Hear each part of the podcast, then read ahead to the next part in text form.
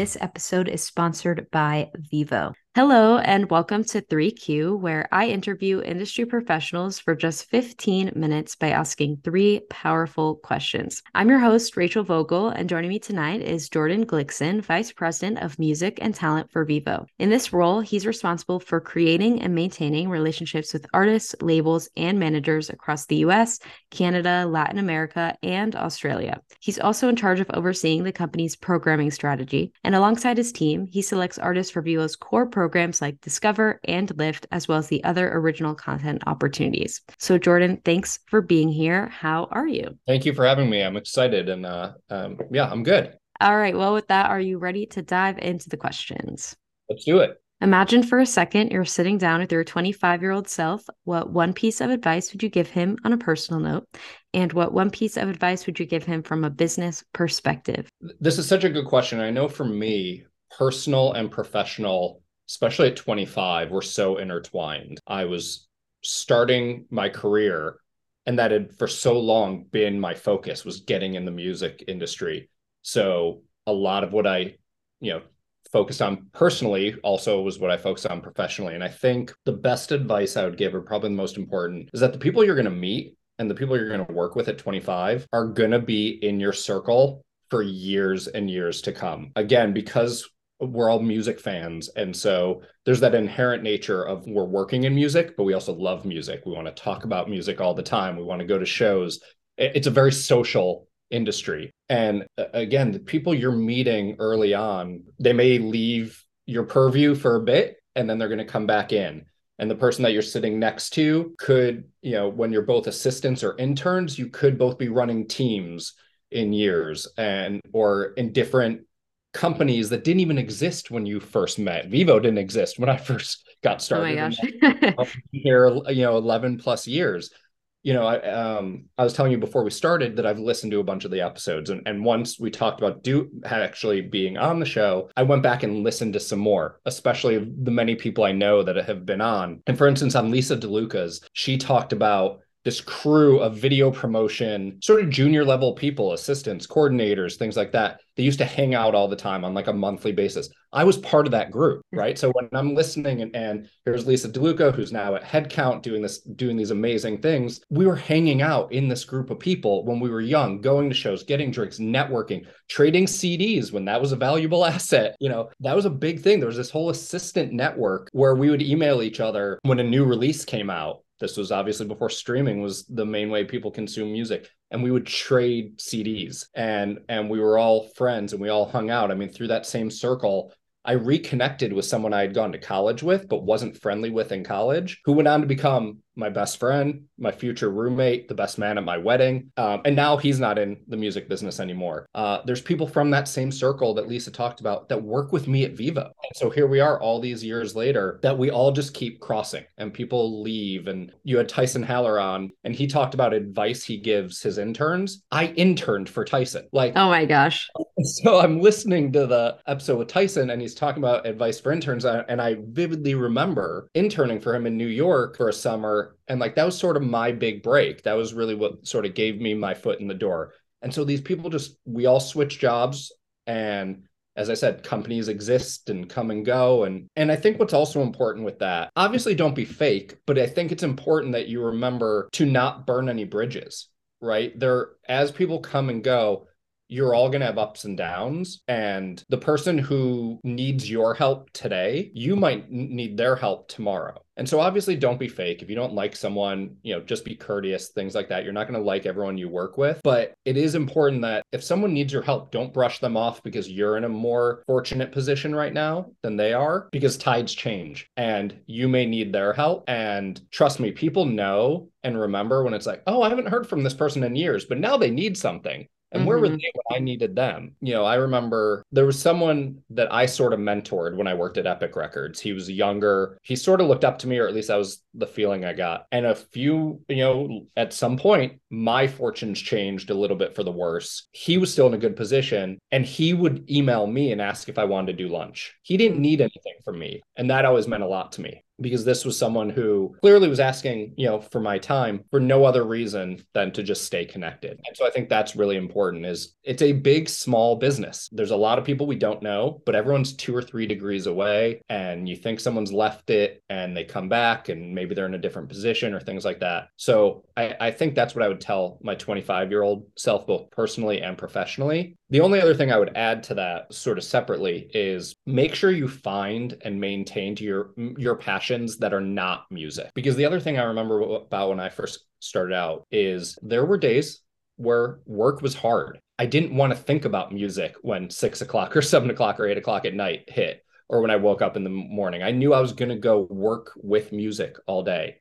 So I think whether it's photography or cooking or fitness or whatever it is that you love that's not music, make sure you still maintain time for that and allow that in your life because working in music means that not every day is going to be a love letter to music. And so it's important to have that escape when you need it. Absolutely. All right, moving along. Question two. Every industry has its dirty little secrets, and you and I both know that it's no different in the music industry. Sometimes people think that's a bad thing, but that's not always the case. Sometimes it can be good. So, what's one secret you would like to share with our listeners about the industry? You know, it's it's I think a lot of people sort of started their answer with this. It's not really a secret or shouldn't be, but it's the music business. And people forget the word business. Again, we, most of us, got into this business or this industry because we're passionate about music. We're the people that, for as long as we can remember, we're the first ones in our circle of friends to know about a new artist. Uh, before streaming, where you had to, you know, make a mixtape to hand someone or things like that we we always got the excitement of sharing about the new artists and most of us are now lucky enough to be in a position where that's part of our job. It doesn't always work out for the artists that you love and that's why people have to remember it is a business. I know i can point to numerous examples you know from for instance our discover program where we champion emerging artists and we have amazing success uh, stories in there. We have the Billie Eilishes and the Sam Smiths, but there's also artists that we look back that we've championed over the last 10 years or so that just didn't make it. And mm. you know, we did everything we could or i individually did everything i could but there's so many factors that go in to what makes an artist successful or not. Some of it could be personal right? We, we've heard stories of artists that had their own issues and that maybe caused them to not be successful sometimes the music just doesn't connect with a wider audience as much as we love it personally. Um, mm-hmm. Um, these artists are successful in their niche, but they don't become superstars.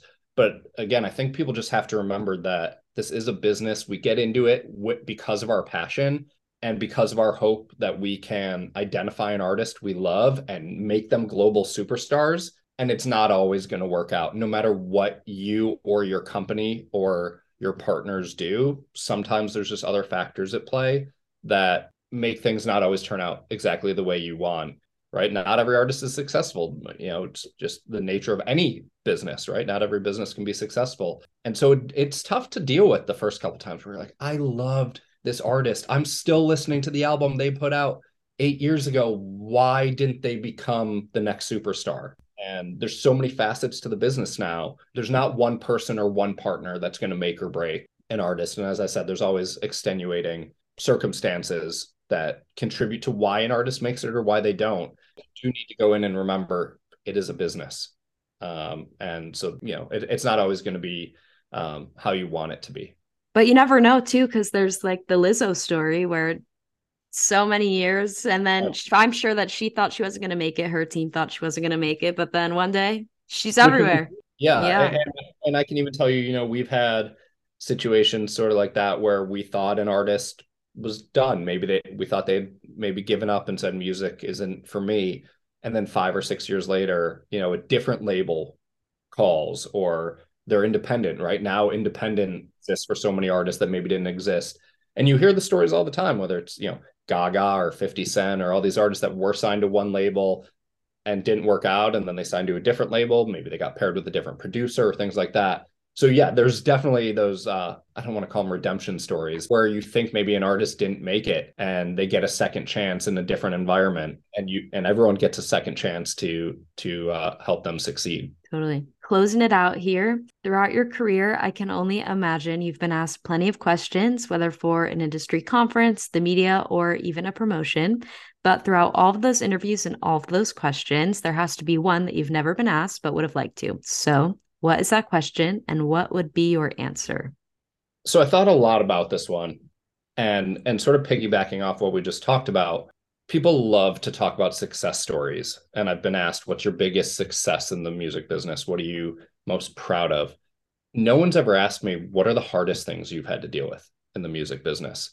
And i think it's a really interesting question one at large because to be cliche you can tell a lot about someone by how they handle adversity mm-hmm. um, which is really important. And, and more personally I've had some really rough times in this business. I, you know, I love and consider myself lucky to still be working in the music industry as I've wanted to since I was literally 12. But, you know, I I've had a few things. You know, the first job I had out of college, the owner was a small company. The owner called me the week before I started and said, I just want to let you know that our contract with our biggest partner didn't get renewed, and we're probably going to shut down in four months. Oh do, you still, do you still want to come work for us? And I said yes. It was still the best opportunity opportunity for me at the time. When I worked at Interscope, which was my first you know real job in the music business, my mentor, one of my mentors, one of my bosses, passed away suddenly. When you know this was a long time ago, and you know it sort of threw my world upside down right? I was all of a sudden you know dealing with grief but also still had to keep the wheels in motion. Again going back to what i said it's still a business. So for like the partners we deal with and the artists some of them didn't even know him and they were like okay well i still need my my album is still coming out right? I still mm-hmm. gotta I, I, still gotta make my appearance and things like that.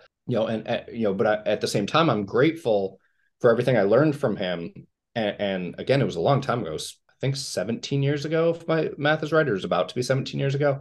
And his name and stories about him still come up on a regular basis. And then, you know, when I was working, at, you know, at a label several several years later, like a lot of people during that time in the business, I got let go from my job, mm-hmm. and that's tough for anybody. Uh, but selfishly, it, it hit me even harder because I was literally about two weeks from buying an engagement ring. So luckily things have worked out and I'm married to the person I was going to propose to then.